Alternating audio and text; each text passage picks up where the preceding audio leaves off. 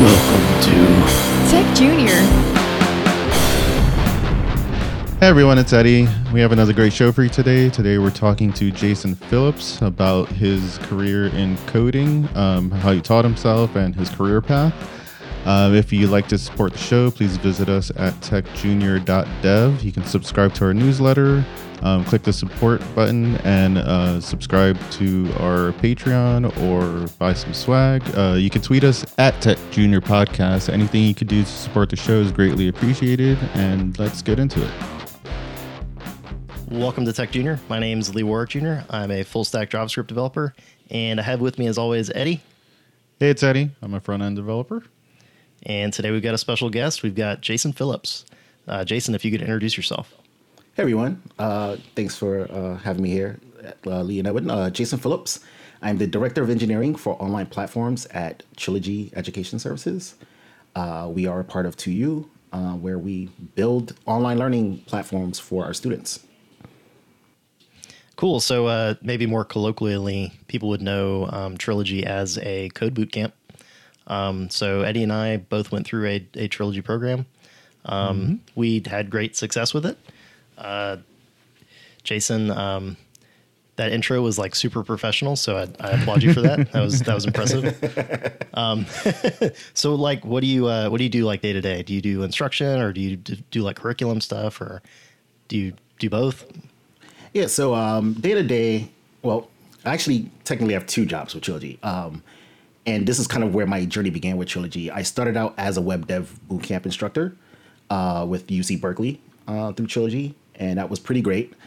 And from there, I got a chance to kind of jump in and work on the platforms we use to manage uh, the learning experience for students and instructors. And so now my focus is a lot more on grooming and mentoring the engineers on our teams who are building those platforms.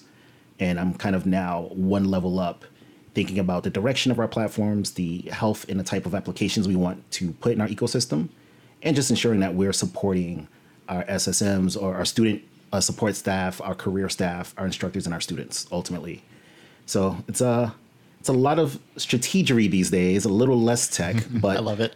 still a bit hands on with uh, with the tech leads that I mentor in terms of um, creating some proof of concepts and just kind of thinking like where do we want this to go, which is pretty awesome. Um, just kind of being able to use what I learned in the classroom to also try to figure out how can we best serve students 12, 18, 24 months out with our platforms. Awesome. Cool. So we didn't bring you on to grill you about um, Trilogy and, and Word for Bootcamp, but uh, can you tell us um, like how you got your start in the industry and like how you got into coding and, and all that good stuff?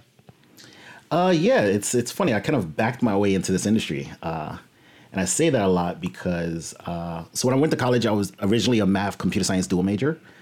Uh, then I hit Calc three, and then after the third time I took Calculus 3, I got the best C plus I've ever earned in my life and promptly dropped computer science and math as a dual major like the following semester. Uh, awesome. And, and, kind of actually went to go more into uh, 3D animation and art, which is originally what I wanted to go to school for. Um, and then eventually along the way, I took a break from school um, and was on the road as a DJ and a, and a, tour liaison for Scratch DJ Academy, where I was also uh, in the marketing department. And it was actually while I was there that I got my start writing out HTML emails and managing, helping to manage our e-commerce platform for like selling our turntables and, and our uh, curriculum. And eventually, I went back to school. It got a bit harder in terms of my uh, requirements and it got a bit easier in terms of getting more and more freelance gigs, and that's how I kind of started building my career in engineering. Um, so, yeah, kind of ironic that I had to drop computer science to learn how to love code. I really don't think that it's that odd at all. Um, I had a similar experience in college. It wasn't um, Calc 3 that got me, it was like the class after that. Um, but I started doing intro to CS classes at university and uh, they were teaching me like Java and binary and hexadecimal and stuff. And it's pretty miserable to learn that stuff whenever you're wanting to build software. Um, it's very theoretical. It's a lot of math. Uh, it's just not very exciting to somebody that's like bright eyed and bushy tailed and wanting to jump into the industry. So um, that that really doesn't surprise me that you kind of had to make a big loop and come back to coding. Um, did you actually take any coding courses when you were in college? Uh, so it took so th- and that also jumps into kind of where engineering is today versus where it was then. Um, so this was 98, 1998, 1999. So I took a few Java courses, um, enough that I had to uh, write our code. We had to print our code out to submit it to get graded. So that was a thing. Uh, yeah, plenty of trees were harmed in the making of my coursework, unfortunately. Uh, and I was also submitting my code on floppy disk, and so like there was also just the tension that's awesome. of delivering code that you don't have today, right? Like today, it's hey, here's my GitHub link. Like you go about the process of code to submit code, uh, which we didn't have then. Uh, also, our internet programming course was Java applets. Yeah, okay. Yeah, um, Can you explain to the audience what a Java applet is for the uh, the young folks in the crowd? yeah. So you know, you know when they when people have the whole parable. Back in my day, we walked up the hill five miles to go to go to school. That's kind of what programming for the web was then. Uh, Java was one of the first write once, run anywhere type platforms, and so you had a runtime for Java that ran inside your browser, and then would run, uh, hopefully safe, compiled Java programs. Uh, we learned over time that one, it was very resource intensive, especially when you consider back then, if you had 128 megs of RAM, you were killing it. and two, there was some security concerns there, and Flash kind of supplanted Java. Um, but when I was in university and we had our internet programming course, Flash had not yet supplanted Java, so we had to learn Java programming for the browser. Uh, and that wasn't very creative. Uh, I guess, in the words of Marie Kondo, it didn't spark joy. So, wasn't my favorite class at all. Yeah, Java was kind of sold back then as um, ooh, write once, run anywhere, and uh, it didn't really pan out that way in the end. Um, I think JavaScript is, has kind of become that write once, run anywhere language uh, nowadays. Believe it or not. Yeah, and I think I think there's a lot of lessons though that we could learn in the JavaScript community in general that Java figured out, right? Like the Java community went away, but then it came back with a storm. And Java is still a huge um, ecosystem for building services and a bunch of backend code. And I think as the JavaScript ecosystem continues to mature and both become more complex but also more versatile, we'll have to remember not to repeat some of the missteps that Flash and Java and other browser write once, run anywhere technologies did. Um, and we almost ran into some of those, you know, when we had Firefox Mobile and WebOS, which are great ideas, but it was also like uh, maybe a couple years too early. JavaScript wasn't quite quite ready yet to be running on devices that way. Um, but um, yeah, I think JavaScript is really probably the closest we'll ever get to fulfilling that prem- that premise. Yeah, definitely. I'm I'm a huge fan of JavaScript. If anybody out there is curious. um, so, getting back to your uh, to your upbringing and like your path to development, um, how did you actually learn to code? Uh, if you were like touring as a DJ and all this other crazy stuff. Uh, so I, like I said, uh, a lot of trees were harmed in the making of my coursework. There was also a lot of trees, unfortunately, harmed in the making of my career. Uh, I spent tons of time in Barnes and Nobles, uh, Borders, any bookstore that had a computer book section. Um, for the audience, uh, this is 2001, 2002, 2003 outside of maybe three websites like WebMonkey and DynamicDrive.com, there was not the wealth of information that there is today on different types of programming. Uh, it was like pretty much in its very beginning.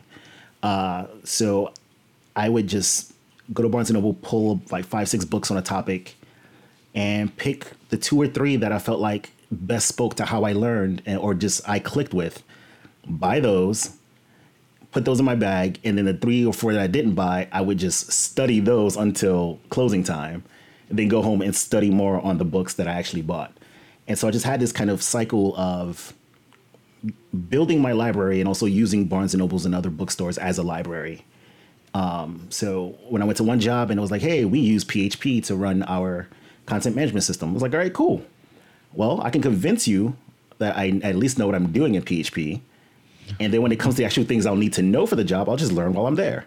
And it's kind of how I applied um, the learning and in, the in the um, kind of way I went about trying to find knowledge in, with books was let me know enough to get the next job, and then let me soak up everything about that job once I got it. Then use other tools to kind of help sharpen it, and then go find the next gig. And it's kind of what my first, I'd say, five or six years were, were like. Cool. Yeah. So I, I read on your uh, blog that you described this as the University of Barnes and Noble. yeah, I am a card carrying because I still have my membership card. Uh, they they still get my twenty five dollars a year, and I still get those discounts. Uh, but yeah, Are they still around? yeah, Bar- there's still Barnes and Noble is definitely still around. Is it? Oh, okay. Yeah, I mean, All right. you know, uh, we'll- Borders we'll- is gone, right? very gone. yeah. Okay. Yeah, I think Books a Million is on their way out too. Okay. Not only is Borders gone, what's opening in their place are Amazon bookstores, which is wildly hilarious. That is funny. It's That's like the snake eating itself right there. Yeah. Yeah. yeah, I mean, this is, you know, going back to Java and its resurgence, right? It's like the bookstore is gone, the bookstore is back. Um, but yeah, I did jokingly refer to Univers- uh, Barnes Noble as like my schooling because of how much, not only that I learned there via books, uh, but also kind of that was one of the first places where I found community in development. It was, it was not uncommon for me to be somewhere in New York City, like Union Square, and you get the cross section of NYU students and design school students and new school students and engineers who work there, and we're all in the same aisle looking at programming books. So it's like one of the first times where I just had a random, hey, oh, you're looking at that book too? Cool. What do you do?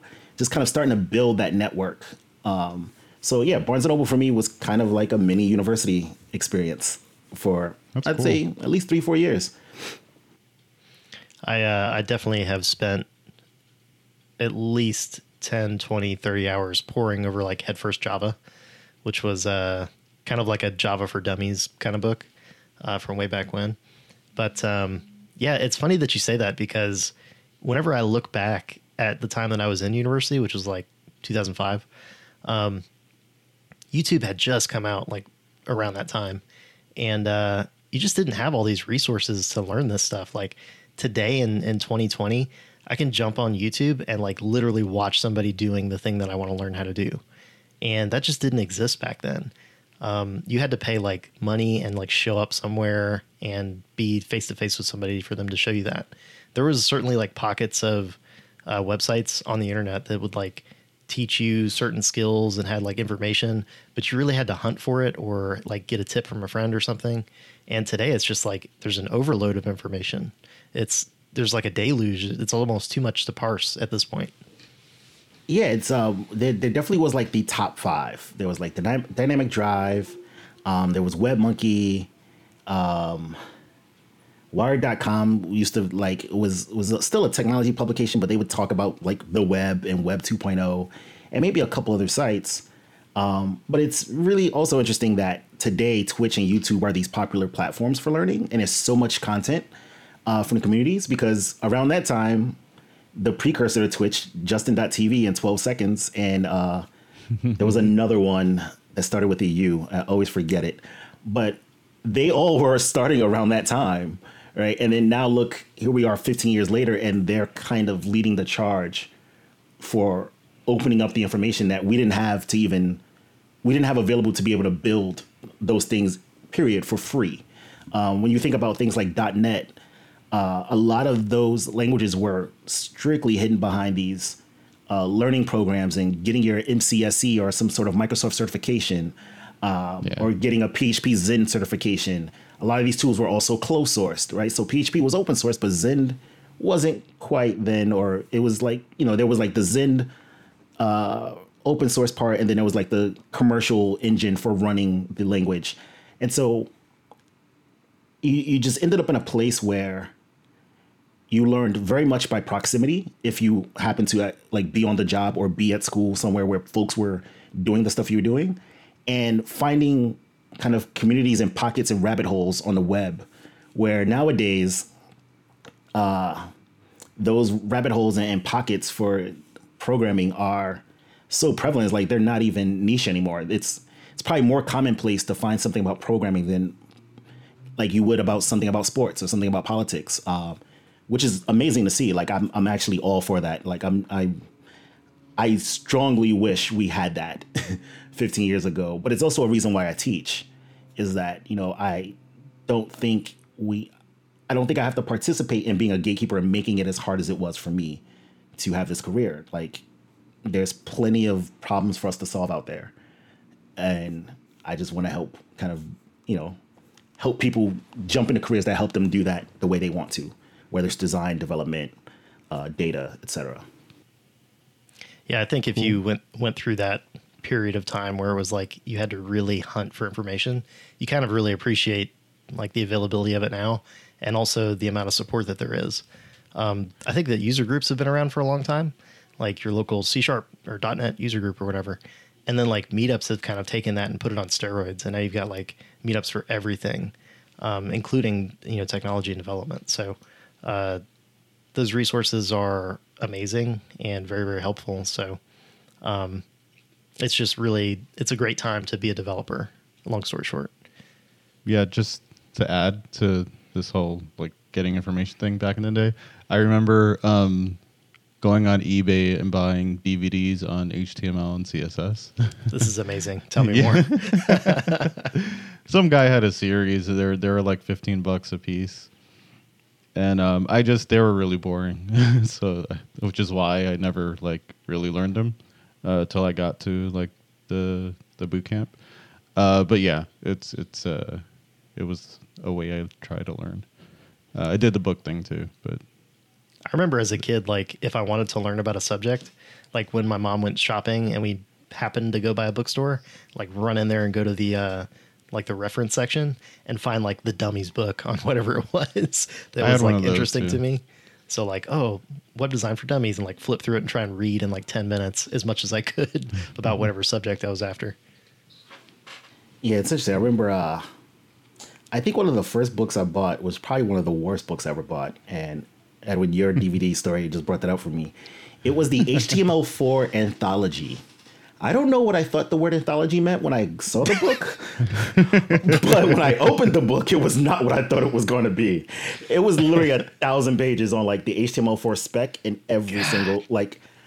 I should have kept that book. Um, if if for anything, just the sheer size alone was uh, impressive, but the content was so dense and so like that's something we would go on like Mozilla Developer Network today to look at, right? If we wanted to actually see the Yeah. spec. But no, this was like an actual That's encyclopedic insane. style book with everything. And yeah, I remember coming home and looking at the book and going, "Okay, this is this is useless. Why did I do this?" and eventually, I, think, got um, rid of the book because it was hard to move from house to house because it was also that heavy. Yeah, that's a spider killer right there. Um, yeah, I think we've we've learned a lot of lessons like this availability of like YouTube and, and whatnot, boot camps and, and that sort of thing have kind of put those people at the forefront of like finding out what works and what doesn't as far as learning. Whereas like way back when, if you wanted to become a web dev- uh, developer, maybe you would go to college and take an HTML course and you just sit there and learn like a thousand tags and sit for like four months and just do that. And I think that really turned a lot of people off from coding. Um, so nowadays, to be able to jump into a boot camp or get on YouTube and watch like Brad Traversy show you how to build a website in real time um, is just amazing, just mind blowing. Yeah, and also Yeah. the tools that we even had were different then, right? Like you had the uh, the Notepad brigade, right? Oh no, you have to code everything in Notepad by hand, no I did ID, that no in reference. Java. I, I, I mean, I, I did rough. it too. Like it was, it became, it was the thing, right? Like it was what you did. Um, and then you had Eclipse, which was great for Java, but not really for much else. Um, and then if you wanted to st- strictly worry about web, your only other option was Dreamweaver for a long time. And as if that. you could actually pay the 89 or 119. I'm not going to talk about alternate means. We're going to keep everything on the. I was just gonna say something about that. Like, I mean, Eddie, you pirate. uh, no, no, not at all. you know, uh, once I was able to afford it, I did buy it. I'll leave it at that. I mean, I pay for it now. So, I mean, I don't use it, but it, uh, you know, uh, They're still coming for you, Eddie. Adobe CC, yeah. uh, anyway, yeah, go ahead, continue. I'm sorry. Uh, no, no worries. But like, we had that whole thing, and it was like, all right, cool. And every, you know, I remember uh, I used to try and study like the view source on sites because I was like, well, there's no other way for me to learn or, or put into practice the stuff that I'm reading about in these books. Oh, I, I keep forgetting that there were never dev tools back then. Man, the web was an interesting place. Um, Yeah. and I just remember always seeing this MM as a as a precursor to like all these different methods and functions. And then years later, I would find out that that's because people were using the auto generated dropdown from Dreamweaver or some other plugin that auto generated code. Oh, yeah. And so a bit of that for me was also when those things were buggy. I was like, all right, well, I got to figure out what's actually happening here. I can't keep freelancing and doing these projects and using things I don't understand. So it required me to kind of dig into them. And that was kind of like another way I learned. But now our tools are much, I think they're much more evolved for both learning and for doing, right? Like you have the VS Codes, the Atoms, the Sublimes of the world, where you have the assistance that helps you learn, but also the assistance that helps you be productive. And you have this crazy amount of contributions and community that's releasing all these different plugins. So I think even just the tooling that we had um, then versus now, like now, I think there's so much more community, but and the tooling is so much different that there's also just a, a different accessible way to get a lot of that information. Yeah, hundred percent. Um, it's just like I said, it's never been a better time to to become a developer. Yeah. Um, circling back to uh, to your career, um, I know we're we're a bunch of old guys talking about old stuff, but um, so you, you kind of had an unconventional path to um, becoming a developer. Do you feel like that was a weakness or a strength, like versus somebody that you know actually stomached through an entire CS curriculum at a, at a college or university?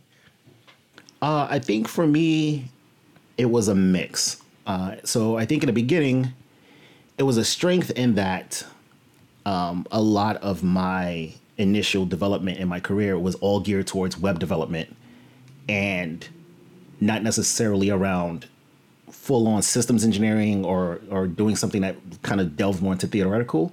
So it allowed me to kind of learn a lot on the job, but also deliver for the jobs I, w- I was receiving and grow in that realm. Um, I think at a, there was sometimes as the web was kind of becoming the thing, and you know Web 2.0 and gradients galore and MySpace was like the top social network, and Digg.com was still around. Like in that We call era, that the good old days. yes, the good old days. Like in that era, you know, there was a mix of, you know, this new website thing, and a lot of what you were learning in university you hadn't really caught up to that yet because it was so new. Uh, when you when you when you think about, yeah, the web has been around for you know at that point was around for already around twenty or some twenty or so years, but the way we were delivering things on the web and building things on the web was still very new. I think it became a bit more of a challenge as I matured as a developer and started doing more engineering based work of like building systems and designing technical architectures end to end. Uh, because I started coming across some of the topics that maybe I hadn't had a lot of theoretical or kind of academic experience with that actually was applying to the role. And I was like, oh, well, graph database theory. Who knew that actually would pop up in my career 10 years after I started? right. And so um, I definitely had my challenges there. And I think the uh, some other challenges there were um, depending on the type of role I was applying for. Right. Um, you know, nowadays we talk a lot about how some places have boot camp bias, unfortunately, um, which is also pretty ironic considering that a lot of those same companies uh, were founded by engineers who dropped out of school. Uh, so it's like, how does that work? But you know, I definitely experienced my own version of that uh, at times because folks like, hey, are you going to finish your degree? Are you going to finish your schooling? And it's like, is the act is what I actually learned the important part, or just that I have the piece of paper and the letters behind my name? Um, so that was definitely uh, something I had to kind of maneuver through. Um, but overall, I do think that even that part of my journey and just the way that I felt like for me I learned helped a lot, um, especially when I was in advertising, of just you know relating to clients or whoever I was building for. Um, it uh, it kind of helped me not be too technical for people when it was like, all right, cool, Jason, you have this challenge and this solution. Now go tell it to the business person who does not care about recursive functions, right? So um, I think it did help a lot for me in, in that regard. Yeah, I can definitely get behind that. Um, it's there's a big space I think popping up where we're realizing that you can't just be like an egghead that only talks in technology jargon. Um, businesses need to, you know, do business things, talk to clients, you know, talk to managers, talk to people outside of tech. And if you can be a technical person that can be that communicator and, and break things down, you know, not only is that good for teaching others, but also for, you know, communicating business requirements and, and that sort of thing. So, um, having that mixed background is is definitely something that you can leverage as a strength and not just like look at you know oh man I never finished my degree. Uh, I'm not a computer science person and and kind of let that weigh you down. Like there's a lot of um, experience there that can be leveraged as a strength. Yeah and I think um, you know it's really more it should really be more so about how can I take those things that are my strengths because of the different way that I got into this career path? And how can those strengths help me learn some of the things that I that's just not a strength for me yet? It doesn't even have to be a weakness, right? Like um, it, whether it's not whether it's a strength or not, it doesn't have to be the super negative that you're missing a skill or some topical uh, information, because you can always find it and then strengthen that part as you go. And if you don't properly utilize or lean on your strengths, it makes it a bit harder for you to actually get into those positions to learn those things. Yeah. Um, on that note, uh, since you made such an awesome segue, uh, talking about like building your career up and like intentionally um, architecting your path as a developer. Uh, how, how, do you do that, or what, what are your opinions on how somebody that's maybe just starting their career should look ahead and kind of plan out where they want to go? Yeah, I think the first thing is um, understanding that, especially in this field, um, yes, there's benefits to staying in one place and growing, but it's also commonplace for people to bounce around from firm to firm, right, or from um, industry to industry, even, uh, especially as um, this layer of tech that powers all these industries are now enabling this kind of cross industry, cross um, uh, cross job um, approach to you being able to apply what you learned in finance into healthcare and other things. Um, so I think the first thing is always to kind of check in with yourself every year. Um, I like to say that every 12 months, you should check in and figure out okay, what have I learned in the last 12 months? Um, figure out what it is that uh, in a year that you feel like you want to learn or get stronger at, and how can your current role help you get there? Uh, for some people, unfortunately, they end up environments where maybe their current role won't give them that opportunity. And that's okay, right? Like you can find that opportunity elsewhere. It doesn't mean that that opportunity was a failure. It just means that you might have come at the end of your growth curve there. Um, and so for me, it became uh, so I was at an ad agency in New York for about four and a half years. Uh, and about a year in, uh, one of my favorite managers of all time, uh, I always say that he saved my career as a developer. Um, I kind of transferred into his group, and it was the first time I got to build end to end software end to end. And it was at that point that I started to realize, okay, I want to get stronger at things like Ruby on Rails and learning what what this model view controller thing is. Um, I've got a decent background in object oriented programming, and so I set out using our projects and also having uh, my manager empower me to learn those topics. And then when I got to the end of my time there, I wanted to jump into an opportunity where I got to be completely full stack. I wanted the challenge of building something end to end, which in my mind meant I had to build the server environment. Uh, I had to then build the back end and then build the front end because uh, you know AWS was just becoming a thing at this point. and you know earlier in my career, we were I had to manage servers. Like you got a VPS or a virtual private server, and you set it up yourself and you ran it. And so for me, it was I wanted to always get stronger at the entire delivery system. Um, I also wanted to stay far away from management because uh, at the time I convinced myself I didn't like dealing with people, which was really just me saying I'm scared of that growth pattern, um, or maybe I wasn't ready for it just yet. But that's what I started to do. So when I went to uh, the next job after that, I was like, all right, cool, new place, new environment. Um, I've got this Rails background. Our team does a lot of Python and Java, and we're full stack. I'm going to take this opportunity to learn what it means to build scalable services now. And so I went now from beyond from going from building an MVC application to now building scalable web services to then piloting a graph database uh, based content management system. And so every year when I checked in with myself at that job, it was okay, I'm still learning and I'm learning the thing I want to build next. That's allowing me one to have fun, but two, continue to grow. And then at that point, I got an opportunity to come out here to the Bay and work for Apple. And that might have been the first time where I just went, oh, well, the Bay Area is my goal. Uh, and Hard to say no to that, right?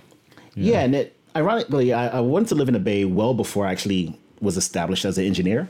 I just loved the Bay Area from the first time I came out here. Um, and so, you know, even at that point, the decision tree was like, all right, cool, stay with the current company where I have a great environment. I believe in the mission. Uh, it's education based, or take this jump to this location that I've always wanted to live in, and also happens to be like the epicenter of a lot of movement in this industry.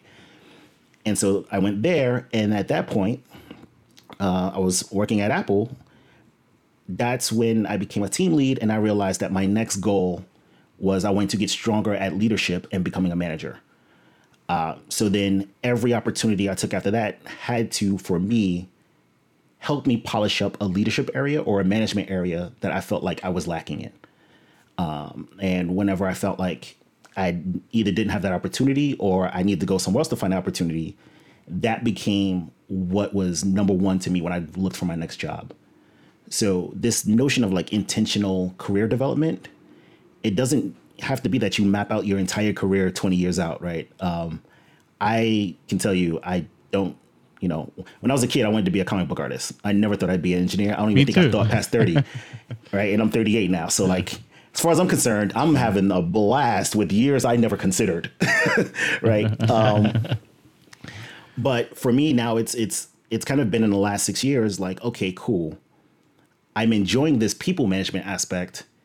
This job's culture and environment allows me to grow and looks like the best opportunity for that.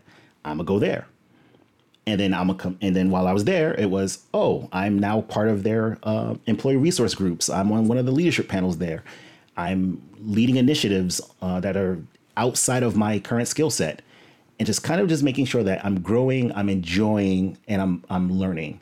Um, so I, I think for me, my the the way I would phrase it for others is you don't have to map out your entire journey, but just make sure that as you're taking your journey that you know what you see in front of you is what you want to see in front of you.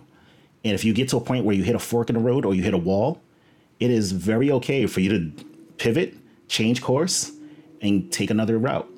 Um, and but do so because you want to, and do so because ultimately it'll make you professionally and personally happy. Yeah, kind of like uh, being your own advocate, I guess. Uh, keep being a steward of your own career and making sure that it's on the track that is working for you, right? Um, and I, I wouldn't even like maybe even call it pivoting because that's, I, I mean, it is pivoting, but like maybe like slamming on the brakes and doing a U turn in, on, in the middle of the highway if you have to. Um, tech is is such a, a great field for the amount of opportunities there are for us as developers that you really don't have to put up with much if you're not happy in your current role. So, um, you know, go out there and get the role that you want and that works for you. Um, you also talked a, lot about leadership and not wanting that uh, in the beginning. So, like, where did that flip uh, in your career? Like, what what was the transition that happened where you were like, "Yeah, this is what I want." Yeah, I think in the beginning it was. I definitely had tension over the years with folks who were in leadership positions where um, I just kind of felt like, uh, I don't want the job of dealing with people. I kind of would just want to build, leave me in a corner, or I'll talk, you know, I'll talk with creative all day, I'll talk with my fellow devs all day, but if there's a project, just give me some tickets and leave me alone and I'll get them done. right? Like I was this I was that prototypal lock me in a basement with Mountain Dew and like Cheetos kind of developer. Yes. Um, yes. but as my career grew, um, and also as I kind of gained more and more responsibility as a developer, I realized that you know the aspect of like, for instance, being a senior engineer of helping mentor the more junior engineers and talking with others to kind of figure out what our architecture is. It wasn't a chore for me. I actually enjoyed it. Like I liked building camaraderie. I liked building team. Uh, and then I think it was really when a mix between when I was at Knewton in New York and when I went to Apple and was kind of like a team lead that I realized I actually enjoyed the challenge of building a successful team culture as an engineer more than I cared about having my name on this shiny feature that went out. Um, it cared a lot. It, it mattered a lot more for me to facilitate rather than be responsible for. Um, I didn't have to be the person who's na- like I didn't have to be the number one person next to the release notes. Um, and so with that, plus me starting to do a bit of volunteer teaching with uh, programs like Citizen Schools, I started to get this itch for all right. I do want to kind of take everything I've learned and figure out where I can learn next, where I can grow next, but also help bring people with me. Um, and I kind of then morphed into what really I think has been kind of part of the mission for me, whether I realize it or not, which is just um, allowing me to find opportunities to help others do what they do best or what they want to do best. Um, and so that's what I think that switch really happened. It was like 2013, 2014. Um, where I just realized, okay, yeah, that was great. I figured out this super crazy problem and delivered a site even after I slept in the office for like a week straight. but I actually cared more that I onboarded the contractors we hired, or I cared more that I helped redesign our interviewing process, or I cared more that I was there helping us kind of clean up our architecture documentation program and like how we code reviewed and did te- uh, architectural review. And so that that's kind of when I just realized like, all right, I love code, but I like people too, I guess. yeah, I think there's a there's an element of empowerment there where you're like you're enabling you know the people under you or the people around you to work better, smarter, and just you know enjoy life more. And that's like a really it's a good feeling to have whenever you can achieve that, and you tend to want to chase that once you start to hit that. Um, I know Eddie and I can can just say from like doing the podcast when people reach out to us and they're like, "Oh my gosh, you really helped us." Um, Yeah, that, that's that makes us that makes us feel really good, and um, it makes us want to keep doing what we're doing. Um, it makes you feel like you're making a difference, and you know you can kind of like you can get a monkey off the street to like tap on a keyboard and write code, but there's a lot more to software development than just lines on the screen. There's you know meetings and there's planning and design and management that goes into that. There, there's a whole lot of human elements that go into that teamwork that a lot of those things make the project fire on all cylinders more than just writing the code. So I think there's there's a lot of um, value in that type of work, even if you maybe don't see it. If you're like just learning to code, you're like so hyper focused on just the technical aspects of it. There's a lot more to it than that. Yeah, and I think for me also it's um the more and more as I grew in my career that I came across managers who like quite literally told me in very certain terms that they didn't even want to be a manager anymore. Um yeah, that you know, it was like I started to realize that I cared about not having people go through that and that for me I just reached the stage where um yeah, I want to help empower us to grow and build and I want to do it at a different scale. Like I didn't have to be, I didn't have to have my hands in every single day to day moment.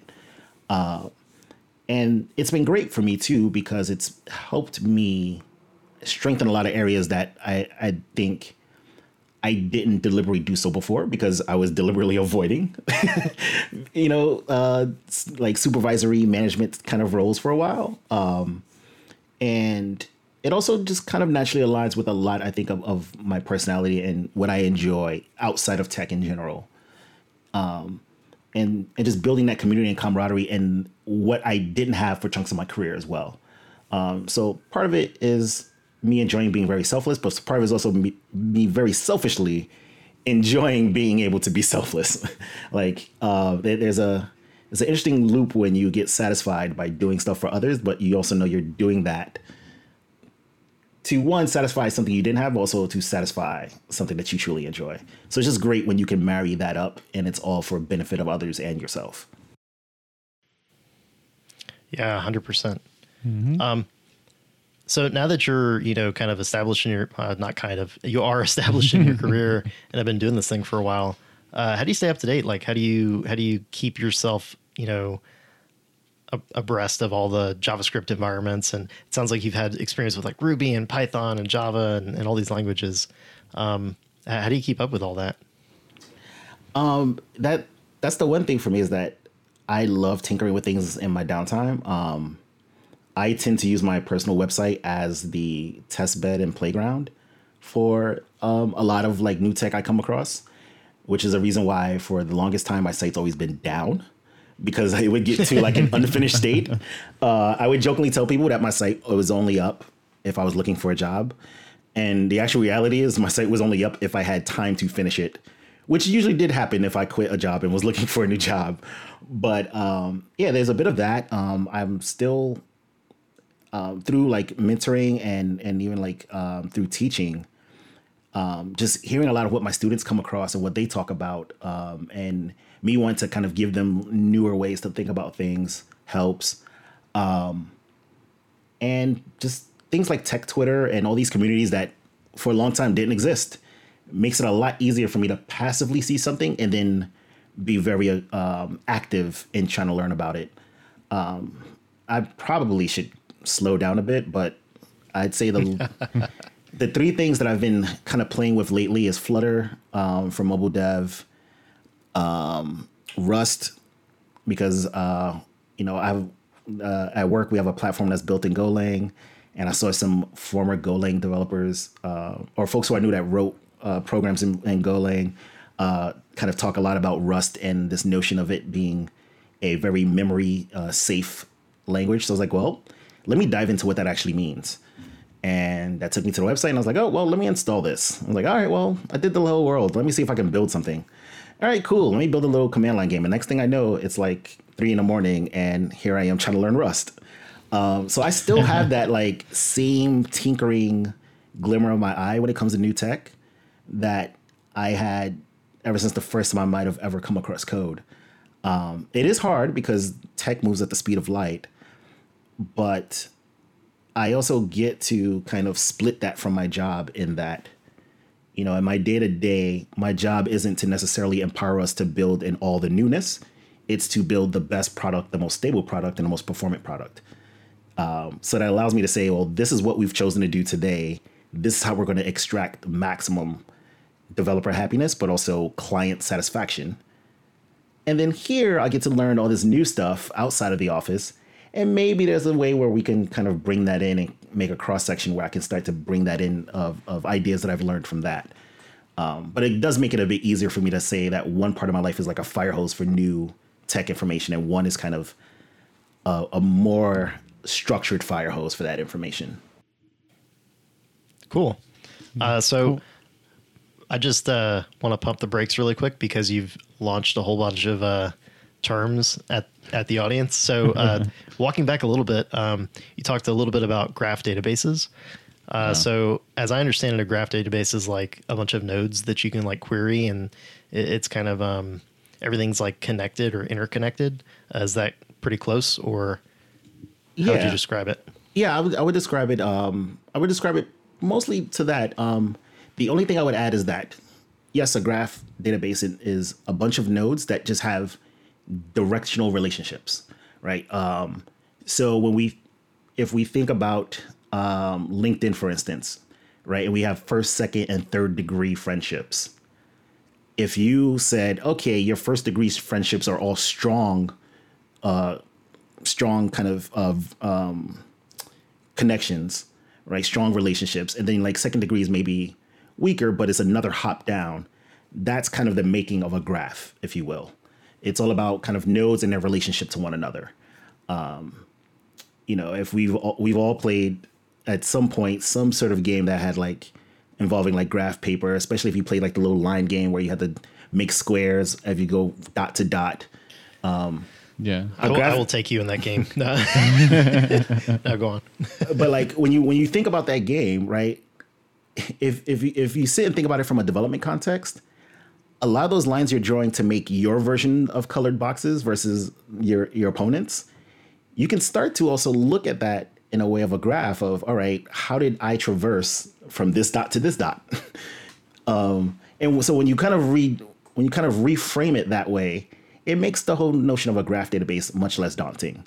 Um, I will say that uh, my first actual foray into it was a good friend of mine lending me his grad school book, and that went as well as you think it would. um, but yeah, and you know if if we think about the different types of databases that we've we've messed with, right? Um, so if if we talk about things like SQL, uh, we're really talking about kind of very um, columnar, row by row data, right? Um, almost like a ledger style. If we think of NoSQL databases, a lot of them tend to either be um, not necessarily unstructured, which is what people kind of want to phrase it as, but more like your structure is defined by the data you put into it, not necessarily by the row and column structure, right? Um, then you could think of other things that are like key value based, like Redis and others, where it's like you have a key and that key has a value. Um, in JavaScript, objects are very much an example of that. Um, and then you have your graph data store, which is more saying each data point is just a node. And how you relate to those is by drawing arrows displaying what its relationship is to the nodes next to it.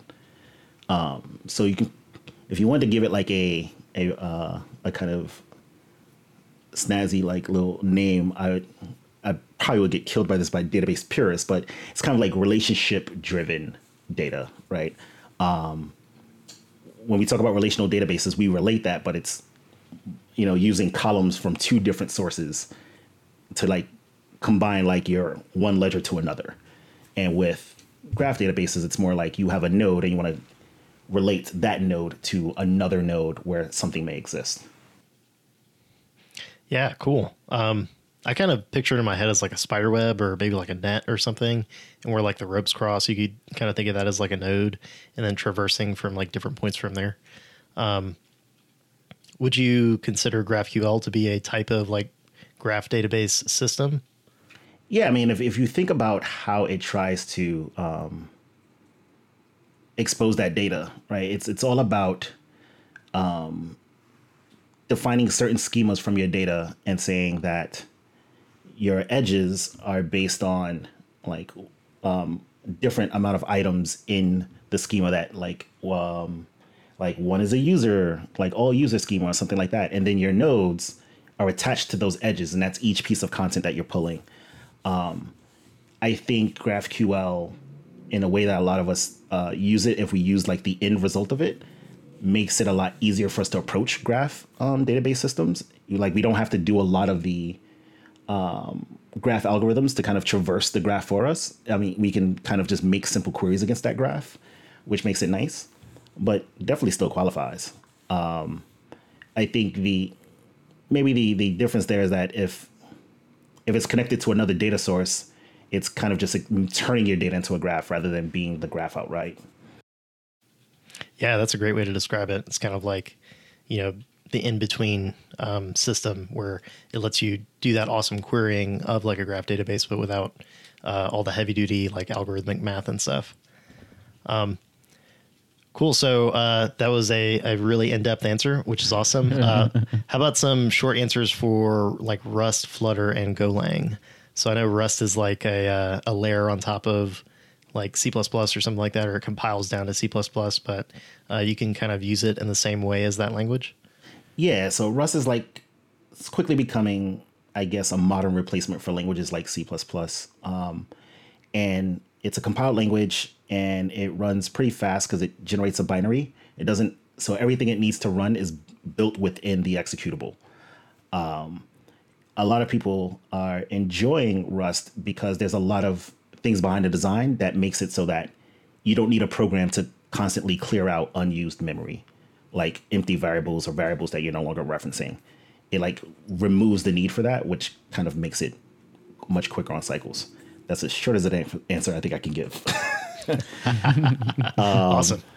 Golang is really, uh, you know, uh, some folks at Google uh, wanted to create a modern C. you might notice a, a, a trend with these.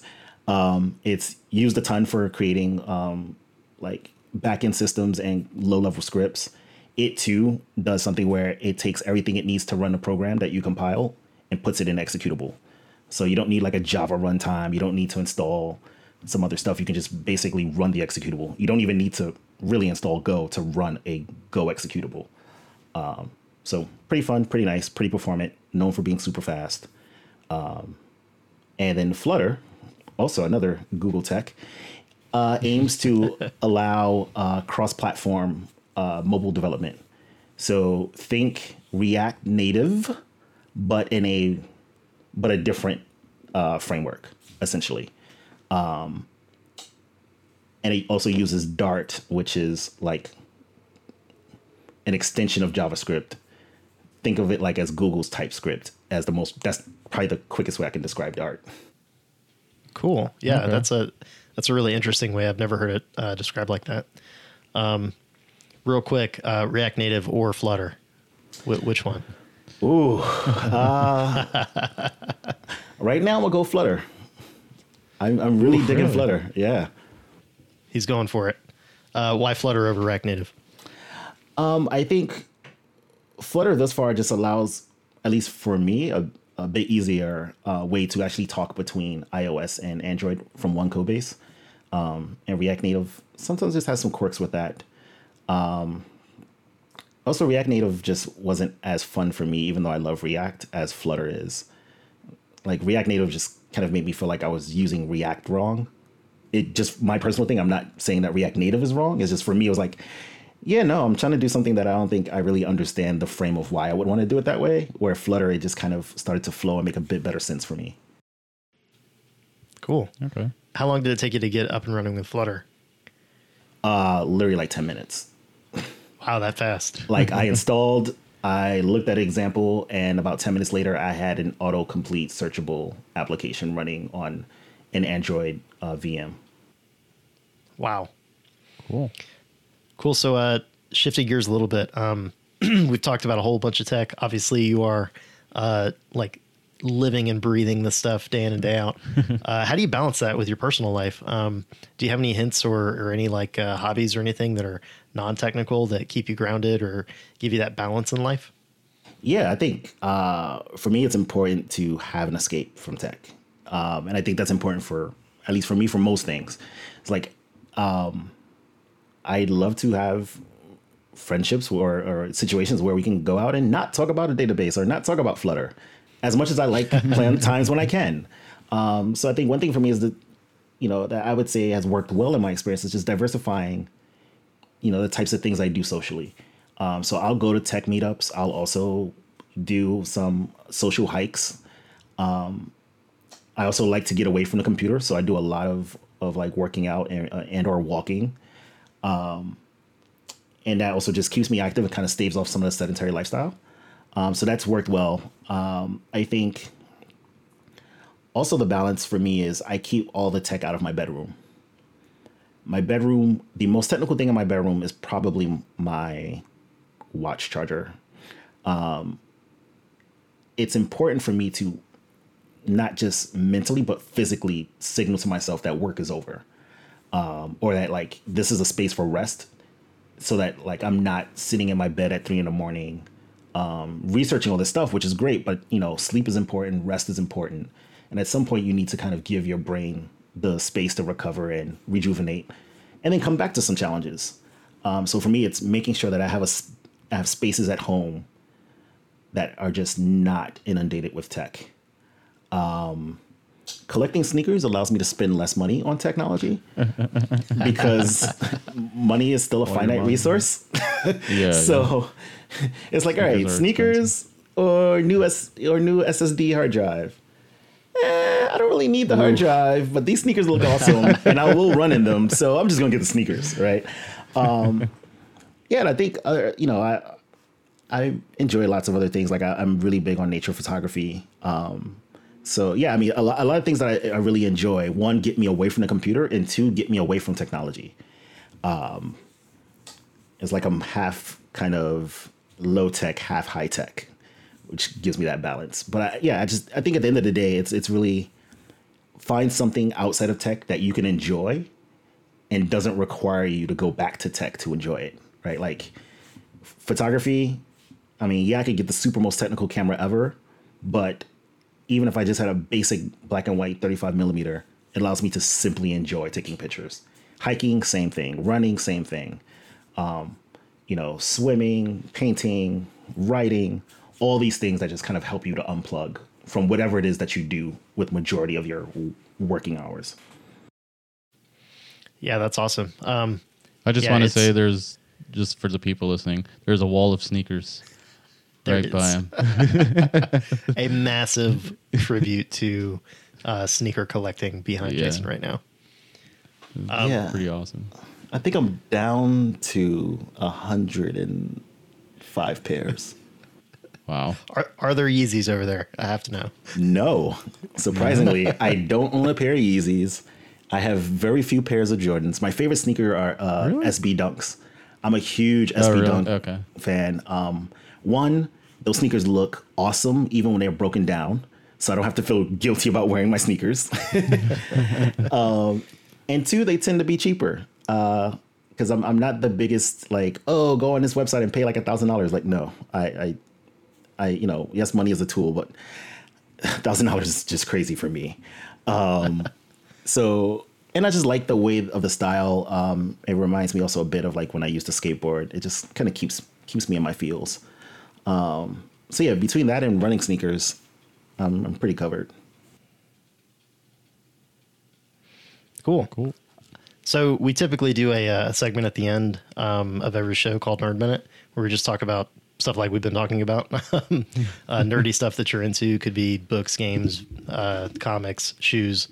Um, so uh, we know that you love sneakers. Uh, is there anything um, else that you've been really into lately? Hmm. Um. That's not code or sneaker related. I'm trying to think. we stumped him, folks. Man, yeah. Um, hmm. Well, actually, one of my biggest things that I've been starting to nerd out on is um, uh, Harvard Business Review keeps releasing like a ton of these books, which are like a collection of their essays on different topics. Um, and so I'm kind of like semi addicted now to all the ones around managing others and managing yourself. Um, so every time I read a book, I kind of go back on Amazon, try and find another one. Um, so like they have books on emotional intelligence, collection essays on the essentials, on leadership, change management, managing yourself, managing others, more managing yourself. Um, I'm really digging like jumping into this specific genre and type of book um, of just trying to develop different what people kind of call soft, but for me I call core skills um, and just using them not only to be a better manager at the office, but just to be a better person. Like, how can I do these things to kind of help strengthen the areas I want to strengthen as a person, let alone as someone's boss? I think I'm going to steal that from you and start calling soft skills core skills. I will mail you a nickel every time I say it. That's cool. I will forward three cents of that to whoever I saw that uh, tweeted out first today, earlier today. now I don't feel so guilty.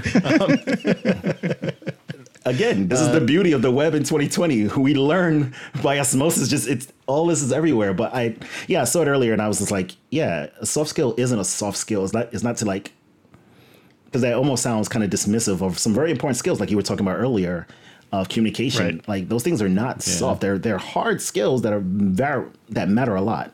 So yeah, I think core skills is, is a great phrase for it. yeah, it rolls off the tongue better than like non-technical, you know. Interpersonal uh, relationships management skills. Ah, that's that's too fluffy. Core, I, I love it. it's, it's very uh, important sounding. Um, Eddie, what do you got for nerd minute? Um, I don't have much. Um, I s- watched a stream. I think it was yesterday or the day before of someone playing. Um, you heard of? It's a the original Super Mario Brothers special. Yes. Yeah. Okay. So it's on I like a, a some home Japanese computer that came out around that time. Um, Okay. it, it's just very weird looking because I mean we're all used to that original game on the Nintendo. Um, so it's in like four different colors. The screen doesn't scroll. um, so after you hit, you, you don't even get to the end of the screen. You get close to it, then it flips to the next screen, and all the levels are kind of the same. They're kind of like remixes of the originals, and um, the movements looks really weird. Um, if there are more than three enemies on the screen, Mario moves differently. it's just really odd looking. Everything's yellow. Yeah, there's no white color on the screen. Everything that was white would be yellow, so the clouds are yellow. Um, yeah, it's just really it was it was odd looking. So are the uh, are the streamers that are streaming this entertaining while they're playing this game? Or Yeah, I like I subscribe to Giant Bomb, which is like a video game. Okay, website. yeah. So uh, yeah, there were um, yeah, someone was playing it. Uh, what's his name? Uh, Jeff. Yeah.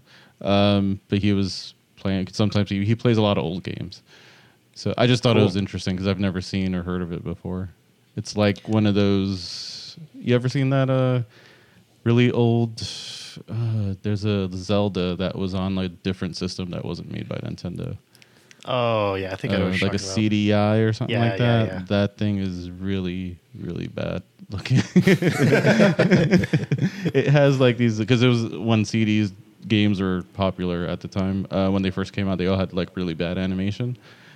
Um, so yeah, that game has really crappy animation, and it doesn't look anything like a Nintendo version of a Zelda game. It's it's it's pretty bad. Fantastic. There's streams of that out there too that are pretty. Good. That's amazing. Yeah, I used to watch uh, Giant Bomb years ago for their um, like their first look videos because you get a really good idea of how good a game is going to be.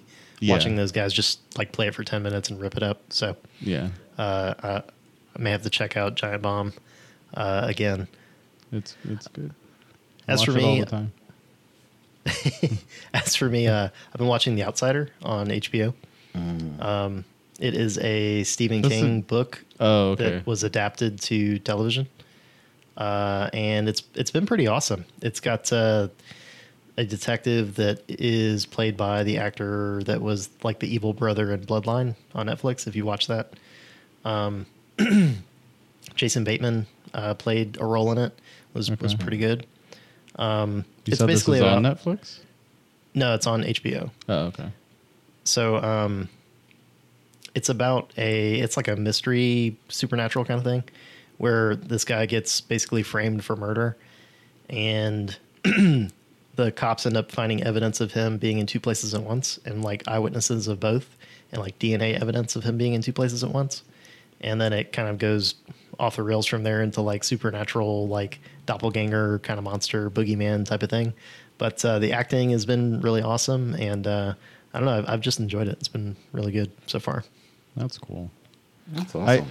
so I heard of this, but when I I thought it was because there's an Outsider on Netflix. That's a movie with Jared Leto. Uh, no, Right. I think this it's called. Outs- No, no, that's what I was thinking when you said not Outsider. Jared Leto.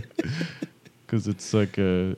I think it takes place in Jap in Japan, uh, which is Oh, yeah, yeah, why yeah, yeah. I brought it up. Yeah, so that is that's like a yakuza yeah, yeah, yeah. series that I haven't watched that. Uh, this one is a Stephen King jam, if you will. Okay, that sounds very cool. very much in line with some of his previous stuff. Yeah, Edwin, your um, your talk of Mario just reminded me of something I kind of mini nerded out on today, which is um, so this there's like a small speedrunning community that's Yeah. speedrunning, getting su- how fast they can get Super Mario to in Super Mario Odyssey for the Switch, how fast they can get to affording to give him his ba- bathing suit costume. Oh, really? Yeah. That's a very niche community. yeah. so I guess apparently someone was like, "Yeah, this is like, this is how long it took me to get to the point where I could um, kind of get him in his like America themed like swim trunks."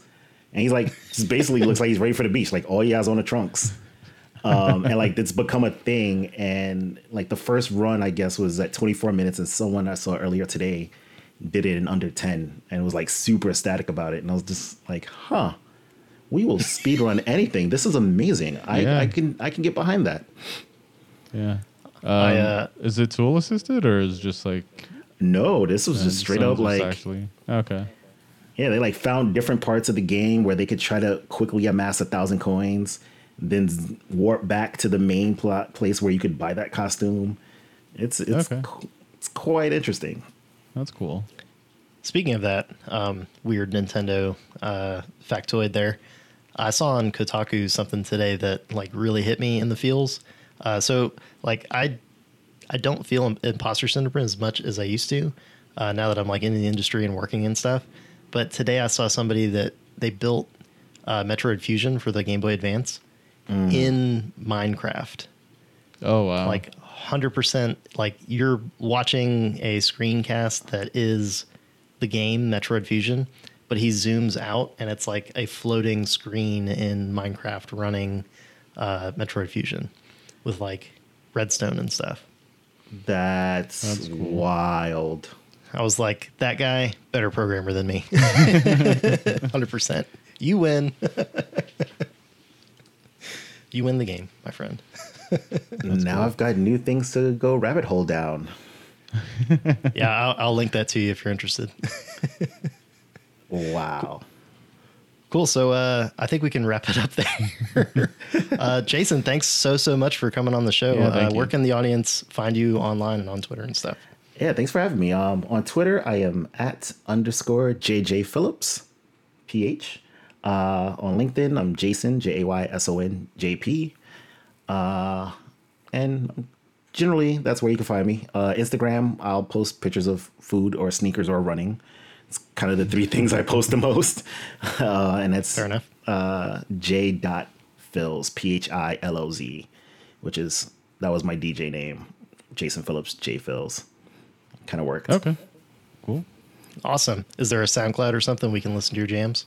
Uh, no, I you know it's funny. Uh, I don't have a SoundCloud. I I kind of I, I would by the time I stopped doing regular gigs, uh, SoundCloud still hadn't been out yet. Ah, gotcha. oh man, I'm old. cool. So uh, yeah, we will we will see you around. Thanks again for coming on. I appreciate you having me. Hey, thanks for listening to Tech Junior. Please head over to our website at techjunior.dev for show notes and past episodes. While you're there, please sign up for our newsletter. Um, it goes out once a week with the latest episode and other goodies that we think you guys would like. Um, if you'd like to support the show, you can do so by becoming a Patreon subscriber. Special thanks to all our current patrons. And uh, we also have a Teespring store with t-shirts and stickers designed by Lee and I. Um, you can find links to both these things at our on our website at techjunior.dev under support. Um, please follow us on Twitter at techjuniorpodcast. Um, you can also follow our personal accounts. Uh, Lee is at Lee Warwick Jr. I am at Ed Otero. The O's are zeros. Bye, stay safe, and see you next week.